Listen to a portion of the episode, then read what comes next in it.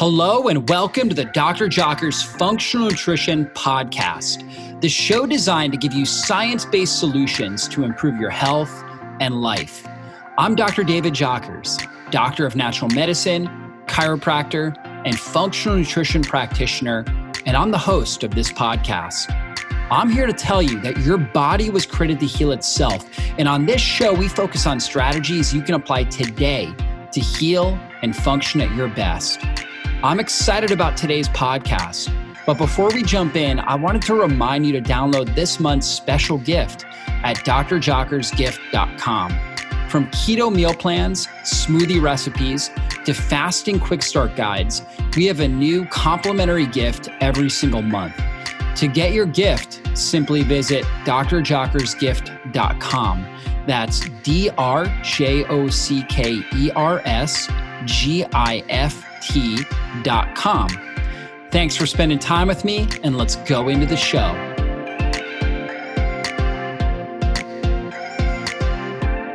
Did you know that as you age, your natural production of collagen declines? This results in fine lines and wrinkles, joint pain, dark circles under your eyes, and more. You see, collagen is like the glue that holds your body together. And luckily, there's an easy way to feed your body additional collagen. It's bone broth. Studies show consuming bone broth protein can boost metabolism, support gut health and digestion, reduce cellulite formation, can help grow healthy skin and nails, support joints, and more. But if you've ever made bone broth, you know it's time consuming. And who really has the time to simmer bones for 48 hours? That's why I like to use bone broth protein powder. Simply mix a scoop with hot water, add to a smoothie or even a baked dish, and reap all the benefits of collagen rich protein in just 30 seconds a day. While most companies use the hides or the skin of the animal, which are less nutrient dense than the bones, I always prefer using bones. And that's why I love Paleo Valley bone broth protein because they use 100% grass fed beef bones from cows that are never fed GMO grains or any grains for that matter. They even test for over 40 pesticides to ensure this is the purest bone broth protein on the market. These bones are slow simmered to extract as much collagen protein as possible. They don't use any chemicals or solvents, just good old fashioned bone broth that's then gently powdered. Now, when we think about bone broth, again, we think about the protein collagen, and there's several key amino acids in there, including glycine, proline, and hydroxyproline. And those help to reduce the appearance of fine lines and wrinkles and help reduce cellulite. They're also critical for anti aging as they help regenerate bones and help muscle and support heart health. Studies have shown eating bone broth soup on a regular basis can increase fullness, reduce your calorie intake, and lead to weight loss over time. And the amino acid glycine is really important for good sleep. In fact, a three gram dose of glycine improves sleep by lowering body temperature and boosting serotonin levels, which is a key precursor to melatonin. And it does that without causing daytime drowsiness. Each serving of 100% grass fed beef bone broth protein contains 15 grams of collagen protein and 3.4 grams of glycine. So you get that critical amount.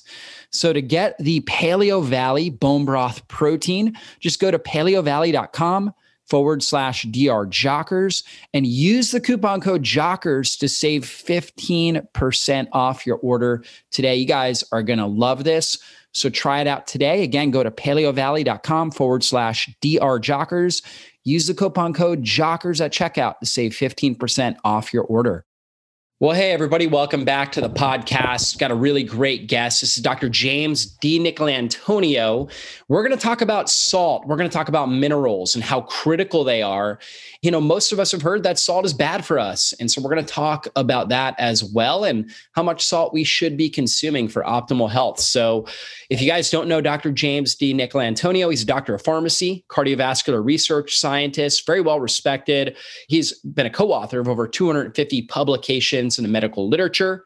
And he's the author of five best selling health books The Salt Fix, Super Fuel, The Longevity Solution, The Immunity Fix, and the Mineral Fix. And of course, you can find him on Instagram, Twitter, and Facebook. He's always got uh, some great posts that you guys can check out as well. And also his website, Dr. James, D I N I C. So Dr. James Dinic.com.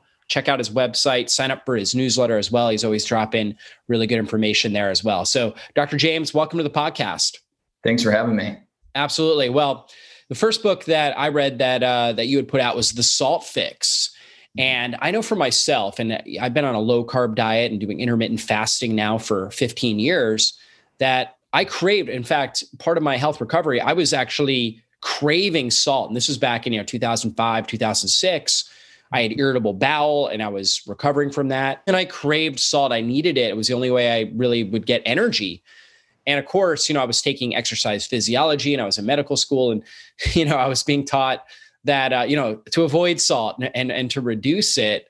But I knew that it was improving my health. And, you know, you obviously wrote a whole book about, about it called The Salt Fix. So let's start there. Let's talk about salt, why it was demonized, why it's so important for our health. It was originally demonized just due to blood pressure. And, and very similarly, there were scientists back in like the 1950s that were demonizing salt similar to how we demonize saturated fat. They would look at correlations to where certain populations that uh, consumed a higher amount, it was correlated that you know high salt intake may increase blood pressure. So actually, it was a it was a clinical study looking at six populations, but InterSalt came out uh, in the, you know, obviously like basically 50 years later, looked at 52 countries. And when you eliminated the four um, primal, basically, you know, populations that were consuming very, very low amounts, you actually had a drop in blood pressure as salt intake increased. So they were only, basically, the studies were short studies looking at a limited amount of populations trying to find a correlation. And really that that's where most of our guidance comes from because all of our nutritional guidance stems from the 1970s you know basically where this was before you had systematic reviews and meta-analyses of actual clinical studies. Right. And, and in those dietary goals that came out um, in 1977 and then the first dietary guidelines in 1980 they started recommending low salt for everyone uh, low saturated fat low total fat high amount of carbohydrate intakes so everything really stems from there and that's really where basically we went wrong. So these were basically large epidemiological studies looking at kind of surveys of what people were consuming. Is that correct? And right. also, obviously, which those studies can show correlation, but they can't show direct causation. So there were just hypotheses that were brought about. And sometimes hypothesis, when when scientists say them enough, you know they no longer become hypothesis they become you know scientific truth i guess you could say. But ultimately we didn't really have true interventional studies that were demonstrating that that actually was causation. Exactly and i mean even worse too is they were cherry picking the population yeah. they were looking at. And same thing happened with saturated fat. They cherry picked the six country study and even though there was you know a total of 23 countries uh, so when you added all the countries back, there was no increase in, in heart disease with saturated fat. And same thing with salt. When you added, you know, 50 countries back, you didn't see that rise in blood pressure with higher salt mm. intakes. Yeah, so important. And of course, when people are on low carb diets, like a lot of my listeners are, or if they're fasting, there's an even greater need for salt. And a lot of people don't realize that. And oftentimes they can develop things like the keto flu as they get going with it. Right. Yeah. So what happens most people are consuming a moderate to high amount of carbohydrates every single day. And then they discover keto and then they drop the carb intake and their insulin levels drop. And insulin helps the kidneys actually hold on to salt. So typically, the first one to two weeks, you have a, a pretty massive loss of sodium and fluid, which leads to the keto flu. And yeah. so the chronic uh, effects too of going on a low carb intake is that glucose actually helps you absorb sodium. Mm and, and glucose helps you move sodium in and out and same with sodium vice versa in and out of the cell. So you you you chronically need more amounts of salt when you're not eating uh, a large amount of carbohydrate yeah, absolutely. And and when you start implementing that salt, you definitely feel better. Now, what are, what types of salt should people be looking for? Like what are the best types that are out there? There's Himalayan salt, there's gray salts like Celtic, uh, Redmond's Real Salt's another good brand. What are some of the benefits of each of those and which which of those do you really prefer? So how I like to look at it is salt typically will have two minerals besides sodium and chloride in, in fairly clinically significant amounts, either mm-hmm. iodine or magnesium. So the salts that will help support iodine would be the pink Himalayans, including Redmond. If you're mm-hmm. someone who needs more magnesium, you have to go and reach for the Icelandic salts. They or Australian flat salts. They typically have, you know, 10 times, at least 10 times more magnesium. And some of them can actually have up to 180 milligrams of magnesium per 10 grams of salt. So that would be like the Celtic and you said like Australian gray salt or Australian uh, flatland salt? Yeah, so Celtic salt actually does have a decent amount of magnesium. That's typically around 40 milligrams of magnesium mm-hmm. per 10 grams of salt. The higher uh, magnesiums would be the Icelandic. Uh, okay, uh, Icelandic. Yeah, Icelandic salt. One of them is called Saltwerk, and then uh, a lot of the the Australian flat salts that have basically dried up from ancient oceans also have very high amounts of magnesium. Hmm. Okay, and then how about Redmond's real salt? I know I've heard you say that you really like that salt as well. Right. That one has about 170 micrograms of iodine per 10 grams of salt, and we and we need about 150. And so I do like that, especially with exercise, because you lose not just salt in sweat, you actually lose about 50 micrograms of iodine per hour of hmm. exercise through sweat. So it's a it's a good salt to actually get iodine from. Yeah. And iodine is one of those things a lot of people are deficient in. Is that correct? Yeah. So there's still, I think, around oh, at least 48 countries that are considered iodine insufficient. Yeah. Um, but there's that there's that narrow range with iodine for for a lot of people where you want to sort of keep it between the 150 and 300 microgram per day mark. Mm-hmm. And if you start going over that, sometimes you can cause thyroid issues, especially if you're not optimizing your selenium intake. So if right. you start doing a lot of iodine and your selenium's really low, you can start messing mm. the thyroid f- function up. Yeah, for sure. And so, are there any issues with with just typical table salt, iodized salt um, that's out there? More of the issue is not getting salt. So if you don't have a choice, or mm. if you look in your cupboard and you don't have like these unrefined salts, of course, yeah. sodium and chloride is the primary benefit of salt. Mm-hmm. Of course, would it be better to get something that's unrefined, that doesn't have dextrose, that's not treated with a lot of harsh chemicals, or even sometimes they use explosives to get some of those salts out of the mines? So if you can get unrefined salts, great. If not, it's still more important to support your salt intake throughout the day. Yeah. So your typical table salt's better than no salt. But if right. you have the preference, you're looking at some sort of unrefined salt, some sort of really high quality salt. If you need more magnesium, you're looking at Icelandic salt or those Australian salts that you had mentioned. Yep. If you have a greater need for iodine, you're looking at more of your Himalayan sea salt or your Redmond's real salt. Exactly. Cool. All right. So good to know as far as that goes. Now, your most recent book here is The Mineral Fix. Okay. So let's talk about key minerals. Obviously, we're already talking about salt, magnesium a little bit. You know, what are some signs that people are deficient in, in minerals and, and what's the prevalence of this? Well, if we if we look at magnesium, because everybody likes to talk yeah. about that one, that's the easiest one. We have the best data on it. About 50% of Americans aren't consuming the RDA for magnesium, which is about 400 milligrams per day for an adult. Uh, most people need about an extra 150 milligrams just to get to the RDA, which is close to optimal, but really not. Optimal intakes of magnesium seem to be more around six to 700 milligrams per day. Hmm. So most people are actually about 300 milligrams to 400 milligrams uh, non-optimized. They need that much more to get to an optimal level. So high prevalence of magnesium deficiency. And now you might say, well, that's just from intake data. If you actually look at um, IV magnesium load tests on certain individuals, if people have been on a thiazide diuretic for six months or longer, 80% of those people are magnesium deficient. 50% of people with high blood pressure or heart disease at any given time will be magnesium deficient based on IV magnesium load tests, which is the gold mm-hmm. standard. Basically, give someone an IV load of magnesium, and then you see how much comes out in the urine over 24 hours. If the body's holding on to a lot of it, you know you're deficient. It's like the best way to mm. test for magnesium deficiency. Now, of course, that's an invasive procedure. So, the one blood test that has actually been shown to match IV magnesium load is something called mononuclear blood cell magnesium. So, you can try to order that. Or if you can't, simply looking at a blood test, and if you're sitting on the lower end of normal, that's highly indicative that you are actually deficient because the body tries to maintain a normal level. So by the time, if you actually have an a significantly low level of magnesium, you've been deficient for a long time. But if you're riding on the lower end of normal, that's that's actually indicative that some of your organs are actually deficient in magnesium. Right, exactly. And so I can't remember exactly the measurements, but your typical blood test, you're looking at your RBC magnesium, and it's like if it's under two, can't remember exactly the, the measurement there, but if it's under two, then you're deficient, which is very rare that I see somebody actually flagged deficient on the lab.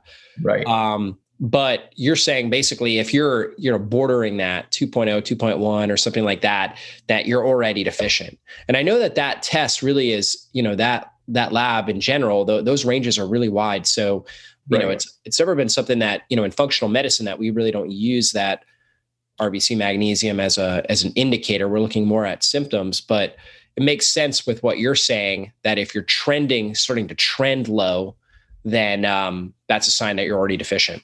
Right. So basically, if you're looking at like a blood test, not not yeah. an not a red blood cell, but if you're actually just looking at like a serum, or a serum, yeah, yeah. Typically, normal is considered even down to 1.7 you're still normal you won't be flagged deficient right. But we put out a, a, a, review paper indicating that if you're less than two milligrams per deciliter that's highly indicative of mm. magnesium deficiency so you can see that you have a reference range of let's say 1.7 to 2.2 being normal but less than two is likely actually deficient okay so if you're, and that's a that's a very easy test to run. Um, I think it's just part of your your uh, comprehensive metabolic panel, right? So most of our listeners, if you're getting like yearly blood work done, most people are getting complete blood count, comprehensive metabolic panel should be in there. You're looking at that serum magnesium, mm-hmm. and uh, you know if it's under 2.0 milligram per deciliter, that's the measurement. Yep. And that's clearly a sign that you're magnesium deficient. But there are other symptoms too that people can look out for as well, right? Absolutely. And we got to be careful though too because a lot of people have what's called subclinical mineral deficiencies where it's yeah. not you don't even have symptoms but you're deficient um, but yes a lot of people will have symptoms too uh, typically muscle cramps eyelid spasms headaches photophobia so if you're if you are intolerant to light that's pretty indicative of, of magnesium mm. Oh, that's good to know. Yep. Also, if you have electromagnetic sensitivity, I've heard as well, that can be an indication of uh, poor magnesium status. That makes sense. Yeah. So mm-hmm. really good things to know. And also uh, like muscle twitching. Um, you know, there's a whole list of symptoms. I know you go over it in your book as well. Mm-hmm. Um, but a lot of muscle issues, nerve issues can be related to magnesium deficiency, headaches, different things like that. So yeah, it is a really big issue. And you know, when you supplement with magnesium or you eat a lot of magnesium rich foods, you know, the way that you know that you have too much magnesium typically is loose stools, right? That's really the only major downside for most people. There are some people that may be a little bit sensitive here and there, but for most people, it's just loose bowels. Has that been your your observation as well? Yep, totally agree. Um, magnesium is sort of self uh, limiting in regards to if you consume too much, you'll essentially have those loose stools. So it is yeah. a very safe um, compound. I do find that people do better um, actually taking slightly lower doses, more frequent throughout mm. the day, rather than large bolus doses. Yeah. Right. Um, yeah, the but, large dose is good if you want to move your bowels, but uh, but for really optimizing magnesium status, you want to take those lower doses throughout the day. Yeah. Now, how should somebody, you know, you mentioned low doses throughout the day. What are some of the best magnesium rich foods? And there's a lot of different supplemental forms. What are your some of your favorite forms for supplementation? So I actually like I, I, consider this almost like a dietary source and a supplement at the same time, mm-hmm. and that's um, high magnesium mineral waters. And the reason mm. is because the bioavailability is basically as high as you can get because it's already dissolved in solution. And so the ionic form of minerals, particularly calcium and magnesium, is going to have basically your highest absorption. And so I, I typically consume waters like Gerolsteiner or San Pellegrino, but Gerolsteiner is mm. a little higher it has about 100 milligrams of magnesium per liter. So if I consume two liters, I'm getting 200 milligrams of magnesium for the day. Yeah. Which, when I add that to my diet, that's going to help get me to the 400 that I that I'm shooting for. Spinach is is a good source of magnesium. So typically, I look at more plant foods as a better mm-hmm. source of calcium and magnesium, and animal foods is sort of like iron, zinc, um, B12, things like yeah. that I just want to interrupt this podcast and take a moment and tell you about the importance of electrolytes.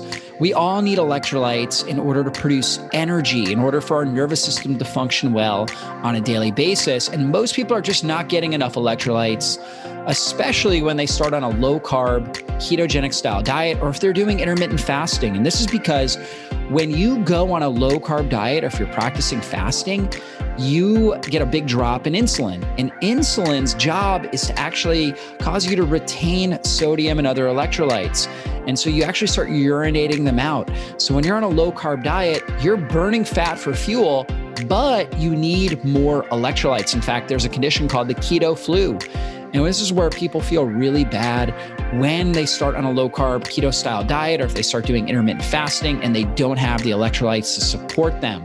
This is why I'm a huge fan of LMNT. It's LMNT, it's the name of the company.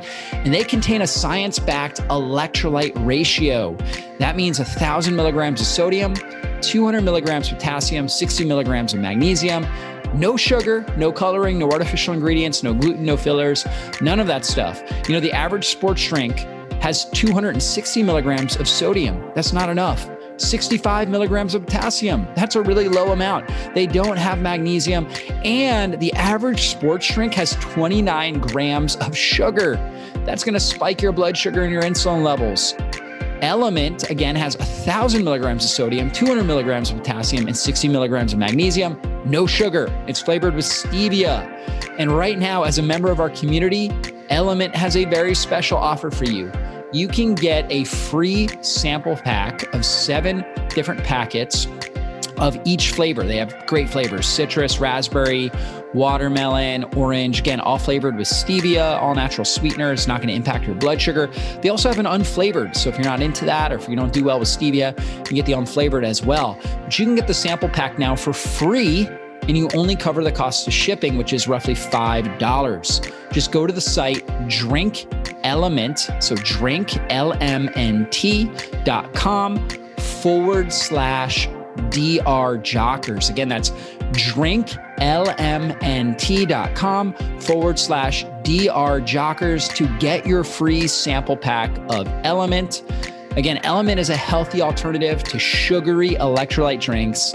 Each grab and go stick pack replaces essential electrolytes with no sugar, no coloring, no artificial ingredients, or any other junk. Guys, try this out.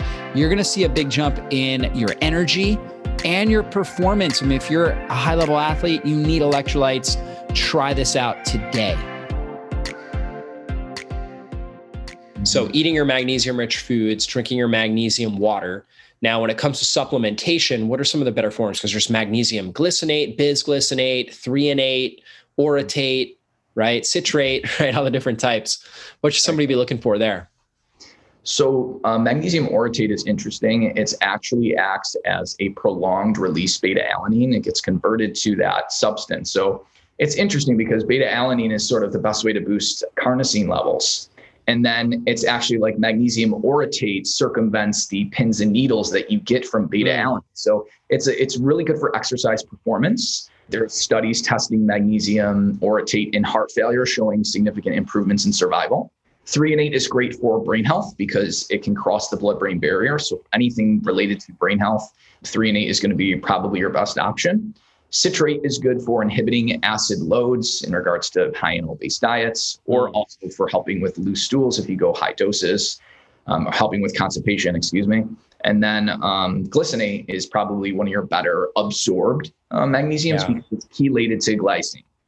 Right. And glycine is necessary for for phase two liver detox, right? And a lot of people aren't getting enough glycine to begin with. So that's right. a good form. Yeah, Threonate, like you mentioned, for brain. So for good memory, you know, there's good studies there, you know, on hippocampal function. So memory mm-hmm. retention and preventing against, you know, memory loss, things like that. So really good as far as that goes. Citrate, you know, the, the other interesting thing about citrates is they help bind to oxalates in our gut. So whether you're right. taking like a potassium citrate or magnesium citrate or something like that, and a lot of people have issues with oxalates. We talked about that on the podcast. So sometimes getting some some extra citrates into the gut and into the urine can help bind and pull oxalates out. Yeah, that's a good point. And actually, citrate in the urine too helps reduce kidney stone formation. Yeah as right. uh, calcium oxalate stones. Calcium oxalates from forming, correct. That's right. Yeah. So really good. Okay. So we talked about magnesium and, you know, I'm, I'm huge on that as well. I really think most people respond really well to magnesium supplementation. And you brought in that magnesium rich water too, which is a great thing. So you said San Pellegrino, right? It's an easy one that people can buy at the store. You mentioned another type as well, another type of water. What was that? Uh, that one is called Gerolsteiner water. It's a German underground water and that actually has um, more bicarbonate in it and about twice the magnesium as San Pellegrino. Okay, Gerolsteiner. So with the bicarbonate, is it like naturally alkaline? Yeah, so it, it, contains about 1,800 milligrams of bicarb per liter. And what's good about consuming bicarb from a water is that's already dissolved in solution. So it's not like taking high doses of sodium bicarb that's going to inhibit stomach acid. It's mm-hmm. going to be absorbed pretty quickly and move okay. away away from the stomach and get absorbed within 15 minutes. Interesting. And people can order that online because I, I don't remember seeing that at a store. It's at um, a lot of grocery stores now. Is it? Okay. Gerolsteiner. Okay. So we'll have to look out for that. All right, cool. Now let's talk about some other key key minerals. You had mentioned iodine earlier. Let's touch on that a little bit. Sure. There's this really cool connection I talk about in the book between sodium and iodine. Sodium is like a, a, universal molecule that the body uses to move a lot of things around, including iodine. Without sodium, you cannot drive iodine into the actual thyroid gland, and you mm. can't drive it into the mammary gland. So basically, what ends up happening is if, let's say, a lactating woman isn't getting enough salt, you're not going to be able to drive the iodine into the milk because you're not driving into the mammary gland. So that can be a big issue because we know iodine's really important for you know at least the first year, especially yeah. for health, and obviously in utero too. In pregnancy, uh, salt and iodine very very important because you're you're basically it's like two blood volumes you're carrying, and so um, a lot of studies actually show that more salt in pregnancy, like twice a normal intake, seems to be optimal for a lot of women. Mm. That's good to know. We just had a newborn actually. So uh, our fourth child. So yeah. Yeah. So I had my wife obviously taking good salts, things like that, um, all along. But yeah, I didn't even know that. But yeah, iodine super critical for for the baby's brain development. You know, when when mom is iodine deficient, oftentimes the baby's born and they're higher risk for mental retardation, for a lot of different issues with brain development. So yeah, super, super important. And that's interesting that there's this key relationship here with sodium and iodine as well. And earlier you had mentioned as well iodine and selenium. Selenium is another big deficiency. Well, there's this COVID connection too with selenium that yeah, you know, people true. that are from low selenium areas are at about a fivefold uh, higher risk of dying from COVID mm. and about a threefold higher risk of having a wow. poor COVID outcome. And that's probably because selenium helps code our antioxidant enzymes and reduces protein oxidation. And selenium also helps support glutathione peroxidase. Mm. You know, in the mineral fix, one of the key things is that we need to think of minerals as antioxidants, not just yeah. vitamins. In fact, right. min- minerals are li- literally make up our antioxidant enzymes, including mm. manganese superoxide dismutase in the mitochondria. So if you want to protect the mitochondria from oxidative stress as well, you have to have good manganese status. There's this um, importance of antioxidant functions with minerals, especially selenium for su- supporting numerous antioxidant enzymes. Yeah, selenium is critical for that. And that's an interesting note there that we have to think about minerals as antioxidants because we're typically thinking of glutathione, we're, th- we're thinking of vitamin C, vitamin E, you know, vitamin A, vitamin D as antioxidants but we really have to look at and we're thinking of you know carotenoids and all these types of phytochemicals but minerals really play an important role. You know selenium you mentioned helping recycle those glutathione proteins and and helping form glutathione uh, super critical and also zinc. Zinc plays a really critical role in immunity and so many other things. Can you talk more about zinc? Sure. So I think because most of us have been taught that animal foods are not healthy, yeah. The, the, zinc intake for most of the population is, is very low. It, it might not actually be low from an RDA perspective, but from an optimal intake to help with antiviral effects, um, you're talking, we're probably consuming three times less than what we should be. Because mm. a lot of the studies, um, when you have uh, like a cold or a flu, they give around, you know, per day, 60 milligrams of zinc. So the average person might only be consuming 15 milligrams per day. So we're we're pretty low on the, on our zinc intake, and that definitely hurts our immunity for sure. Yeah, for sure. And really with zinc too, when you're taking higher doses of zinc, like especially if you're trying to fend off a cold or a fever or flu, you know, typically you'll get nausea if you're taking too much. Usually mm-hmm. that's kind of like the warning sign. And there's also a zinc tally test. Are you familiar with that? No. Nope. Like you take basically you drink like this uh, zinc this form of zinc. It's basically like an elemental zinc. And normally it doesn't taste good, like, and you should notice it.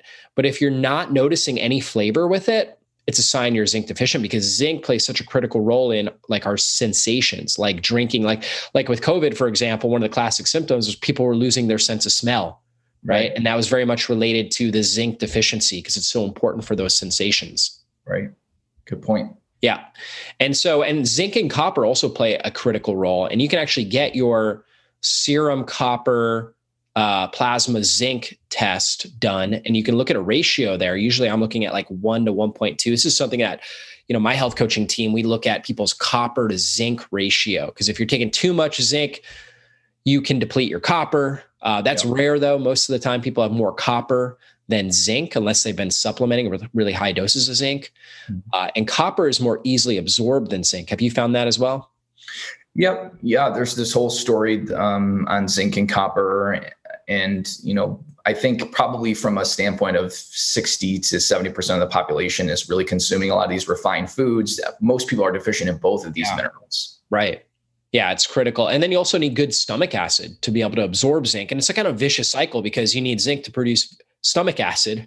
Right. But if you are have poor, low stomach acid, which most people do because they have gut dysbiosis or eating too quickly on the go, things like that, then you can't absorb zinc and a lot of these minerals like iron, things like that effectively as well. Yeah, and then here again, salt ties back into this mm. because chloride is required for the hydrochloric acid, and low mm. salt diets have been shown to reduce stomach acid and increase the pH of the stomach. So you you don't digest food as well on a low salt diet, which means you don't absorb yeah. all your nutrients as well on a low salt diet. Mm, so right back to salt where we started. Salt, yeah. yeah, exactly.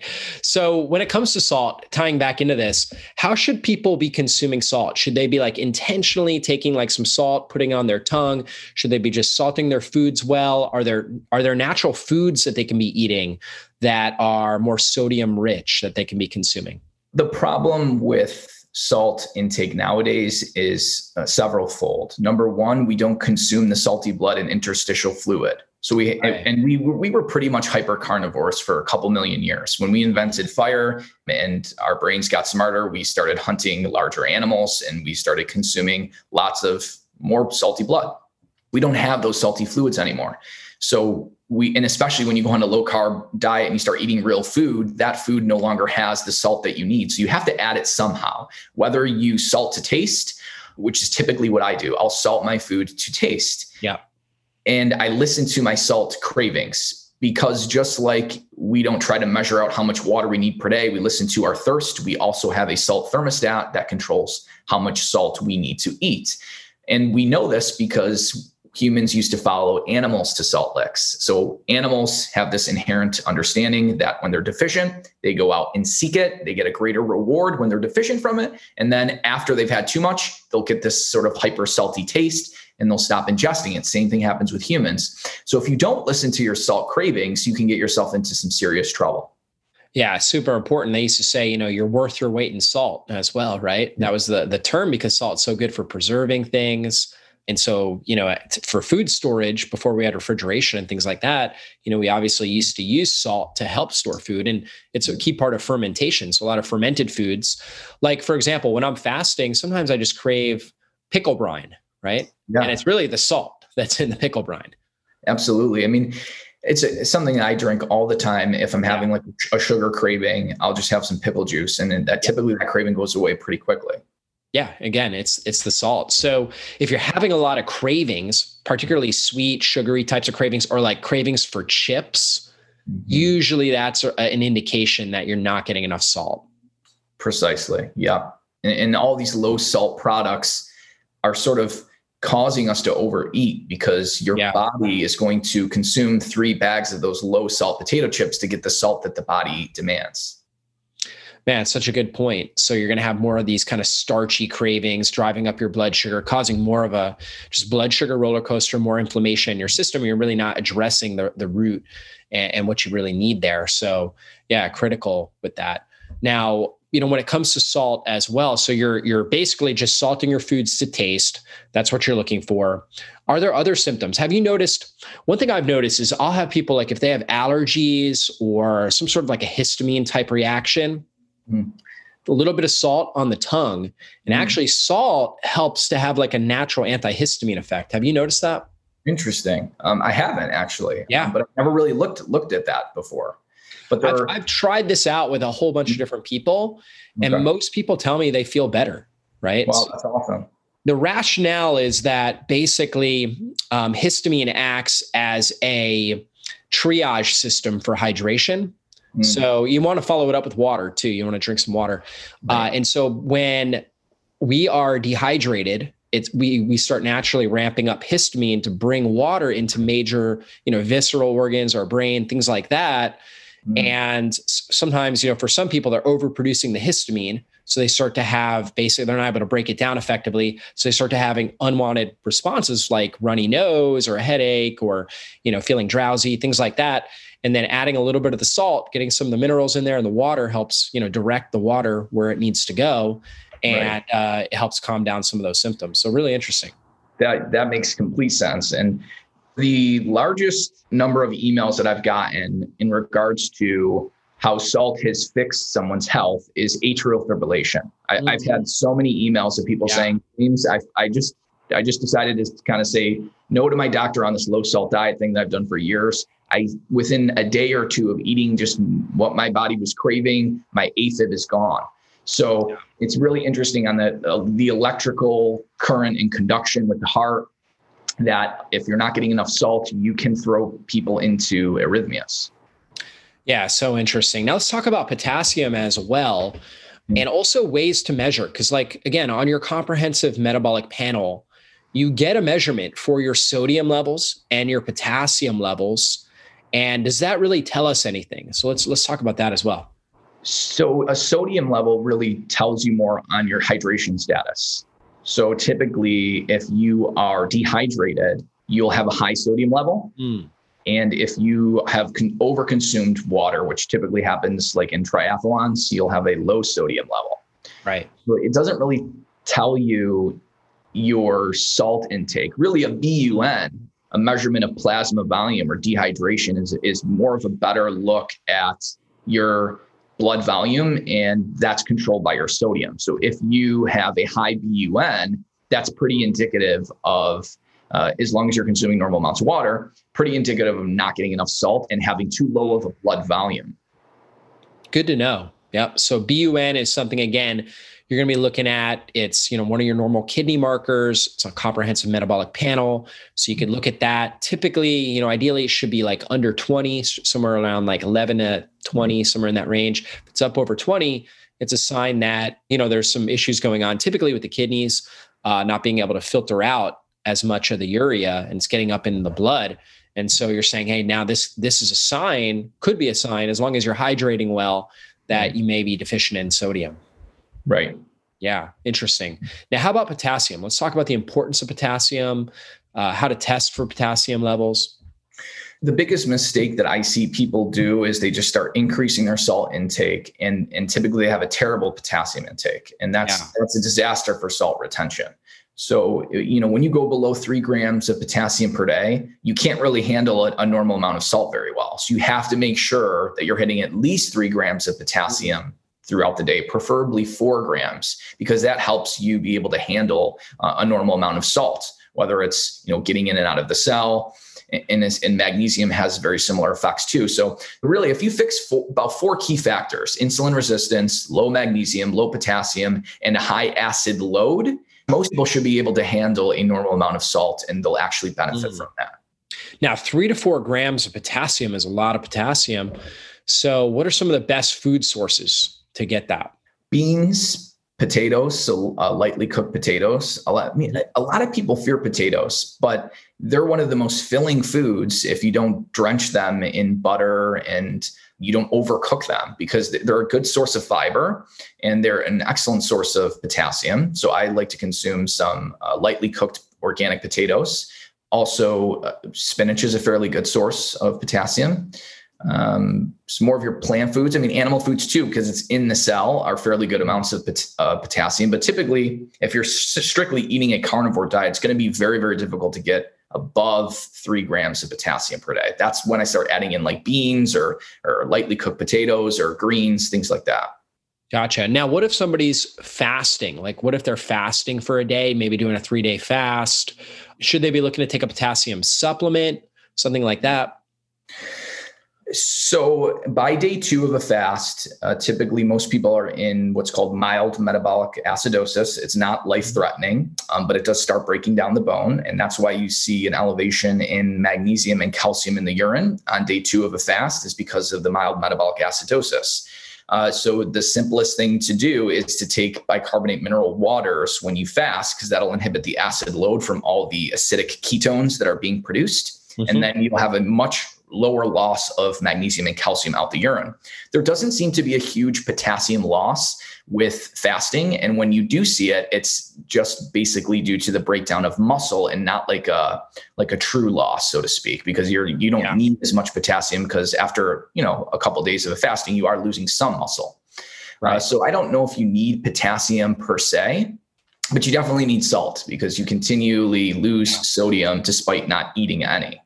Right, for sure. Yeah. And most people notice they feel a lot better when they're fasting, when they are doing the salt or doing like pickle juice, pickle brine, like you were talking about. Yep. Now, let's talk about low carb diet because you mentioned potatoes, beans, typically not things people are consuming if they're on a ketogenic diet. They might cycle out of ketosis and consume a sweet potato, you know, consume squash, beans, white potatoes, things like that.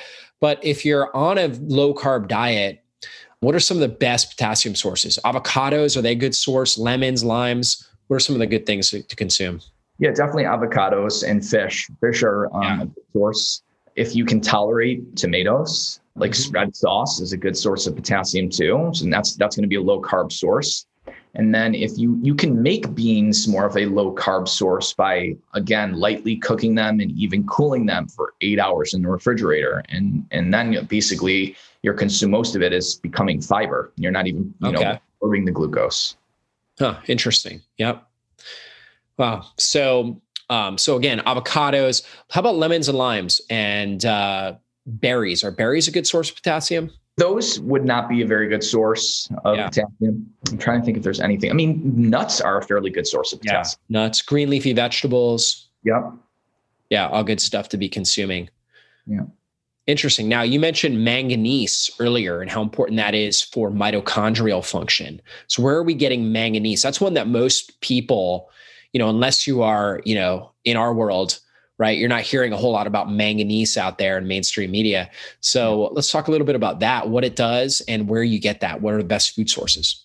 So, manganese is probably one of the most common mineral deficiencies because it's in such limited amounts of foods. And so, typically, unless you're eating certain types of fish and very high amounts, it's very difficult to get manganese if you're on a carnivore diet. Hmm. So most people probably need a manganese supplement if you're eating animal foods. Now, if you are eating some unrefined whole grains, then you can get manganese in, in fairly decent amounts. And that's why I consume Ezekiel bread because it helps give me manganese, magnesium, and a few other minerals that are kind of missing in, in animal foods. Interesting. Interesting. So it's mostly going to be in your whole grains, what you're saying. Yes, but I mean the, the problem with that is that 99% of whole grains in the United States are highly refined. So it's really trying to find those true unrefined traditional whole yeah. grains because you don't really know from a label if if if the flour is ran through a steel roller mill and it's just going to spike your glucose. So what typically I look for is just a sprouted grain and yeah. no no flour. Just avoid anything that says flour typically. Right, right. So the Ezekiel bread. So what I'm hearing is that if somebody's following a real food keto diet, so if they're following a low carb diet, they're taking out grains, they're not consuming mm-hmm. legumes, you know, different things like that, would they be more at risk for mineral deficiencies? Or is there a lower need for minerals when your insulin levels are are lower? Right. It, it, so compared to like the standard American diet, I would say no, that they're not at a higher risk except for certain nutrients, one being manganese. Hmm. Interesting. Yeah. Because I think a lot of the research, you know, looking at minerals and how much minerals we need, it's mm-hmm. probably mm-hmm. done on people that are trending more insulin resistant. True. So I'm thinking that, you know, and this is just my hypothesis, that possibly the more insulin sensitive we are, the better we are at driving minerals into the cell and, you know, obviously being able to utilize it. So we may need less, we may need a little bit less. 100%. Yeah. So, I mean, magnesium, potassium, you have to use yeah. insulin to drive to the cell. Right. You know? It's hard to do that, that research though. You have to find all these people with a certain level of, you know, fasting insulin and then, and right. then see what they need. Right. So, True.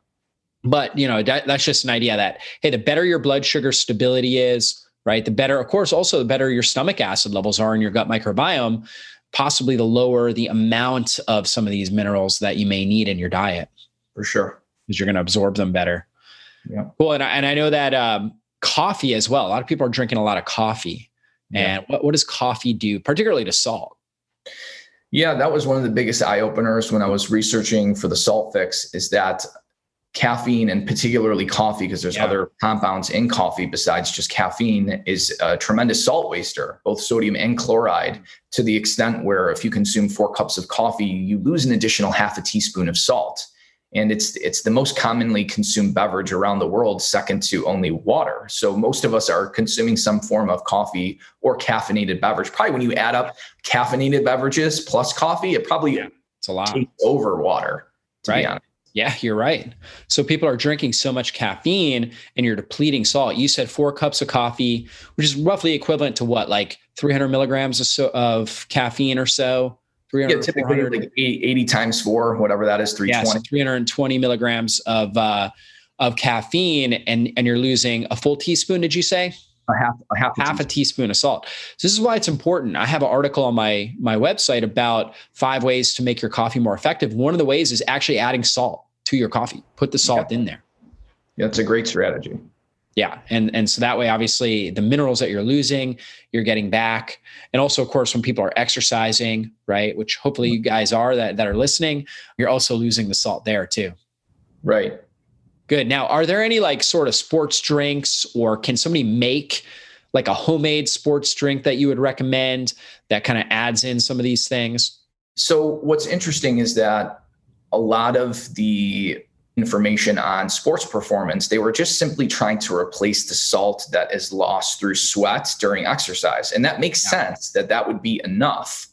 But what ends up happening when you when you undergo fairly high intensity performance is that the blood flows to the working muscle and then as core body temperature rises, it also starts pulling away from the muscle into the skin to release heat.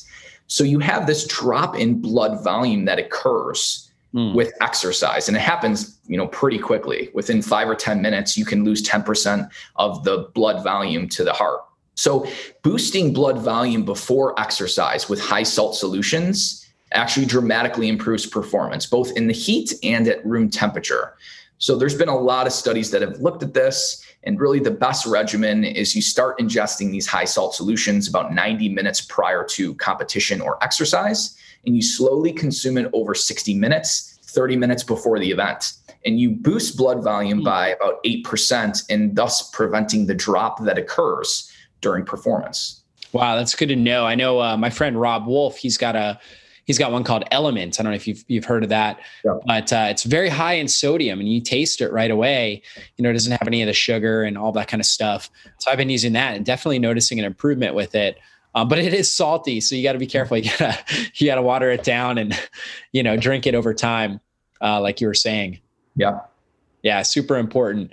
So, you know, really good stuff. And your typical stuff that's out there, Gatorade, Powerade. I mean, there's just so much sugar and additives and artificial flavorings. They do have the sodium in there, but uh it's about one tenth the sodium though that you actually should. Yeah, it's low. So yeah, it's, it's low, like really low. Um, right. And then, like you said, even if you get like Gatorade Zero, the sugar doesn't really matter too much. Yeah. Uh, it doesn't really help that much. It's the salt that's really right. boosting the blood volume.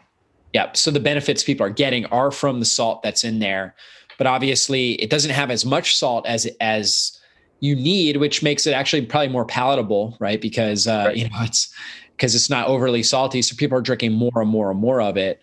Which they do get hydration up, but of course, you know if they've got the sugar in there, the additives, artificial flavorings, you know all that stuff's going to have a detrimental effect. Exactly, and if you don't get the salt solution fairly close it doesn't have to be exactly, but fairly close to the saltiness of the blood, it's going to be difficult to boost blood volume. So you can replace some of the salt loss through sweat, which is great, but the enhancement of performance, you really need those higher salt solutions. Yeah. Now, do you have any like uh like quick home homemade recipes that somebody like let's say they're going to go work out later on today and uh, they don't have any of these products at home, but they've got some salt, maybe some bicarbonate or whatever. Uh, what's like a homemade recipe that somebody can make? So what I typically do is I use the thousand milligram to 10 ounces of fluid rule. Mm-hmm. And typically, if I'm going to do something high intensity, I'll, I'll have at least 2000 milligrams of sodium and 20 ounces of fluid. I'll do that, you know, start 90 minutes before. I'll yeah. slowly consume that. And I'll also make sure I typically add about four grams of glycine to the solution, makes mm. it more palatable, helps you absorb the sodium and the fluid better. And glycine also cools core body temperature down on its own.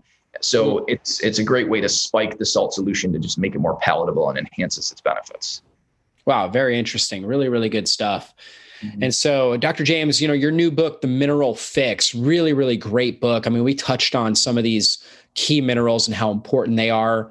Uh, can you give just a, another overview and any anything that we that we missed that uh, it, the listener may be interested in getting this book? You and I briefly touched on it, and that is the fact that the first thing to fix mineral deficiencies is to heal your own health, reduce the yeah. refined carbohydrates and sugar, get the inflammation down, stop eating the junk and the garbage. So get right. the get the junk out of the kitchen, and then you can start absorbing and utilizing the nutrients and your minerals better. And then from there, you can start building a healthy diet and basically optimizing different minerals using. And I have some strategies in the book which foods you should combine um, to get a full spectrum optimal amount of minerals. Yeah, really good stuff. So a lot of food combination types yeah. of principles. So you can be eating and getting the full uh, nutritional synergy. So really good stuff, guys. Check out his book, The Mineral Fix. He's also got some gr- other great books. If you want to learn a deep dive on salt, he has got the Salt Fix the longevity solution, the immunity fix, you know, with everything that's been going on with COVID and whatnot. This is a really timely book that he wrote last year, The Immunity Fix. You want to give a quick summary of that? Yeah, the immunity fix was basically that we were sort of hyper focusing on um, vaccines and uh, masks, and we weren't we weren't looking at the the major risk factor, which is poor metabolic health, and that's driven through poor diet and poor mineral status. And if you fix those things, these any type of virus is much less virulent. Absolutely. So, some great books to pick up, guys. You will really enjoy Dr. James's books. He's got a bunch of them out there. So, if you want to learn how to optimize your health today, optimize your immune system, and then live longer as well, you know, he's got the longevity fix as well. So, check that out. And again, his website is Dr. James Dinic, D I N I C com. You can sign up for his newsletter there. Check him out on social media Instagram, Twitter, and Facebook as well. Dr. James, thanks so much for your time. Any last words of inspiration for our audience? I would say don't fear salt, you know, fear sugar. That's yeah. definitely my key logo. I love it. So good. Thanks again, Dr. James. And guys, we'll see you on a future podcast. Be blessed, everybody. Well, that's all for this show. And I want to thank you again for spending your valuable time with me today. And if there was something you heard in this interview that you have questions on or you want to dive into deeper, then drjockers.com is the best place to go. If you enjoyed this episode, please consider taking just a quick moment and giving us a great review. Your reviews help us influence more people and transform more lives. And if you took something valuable away from this episode, then please share it with someone in your life you know it can help. We'll see you soon on a future podcast. Be blessed, everybody.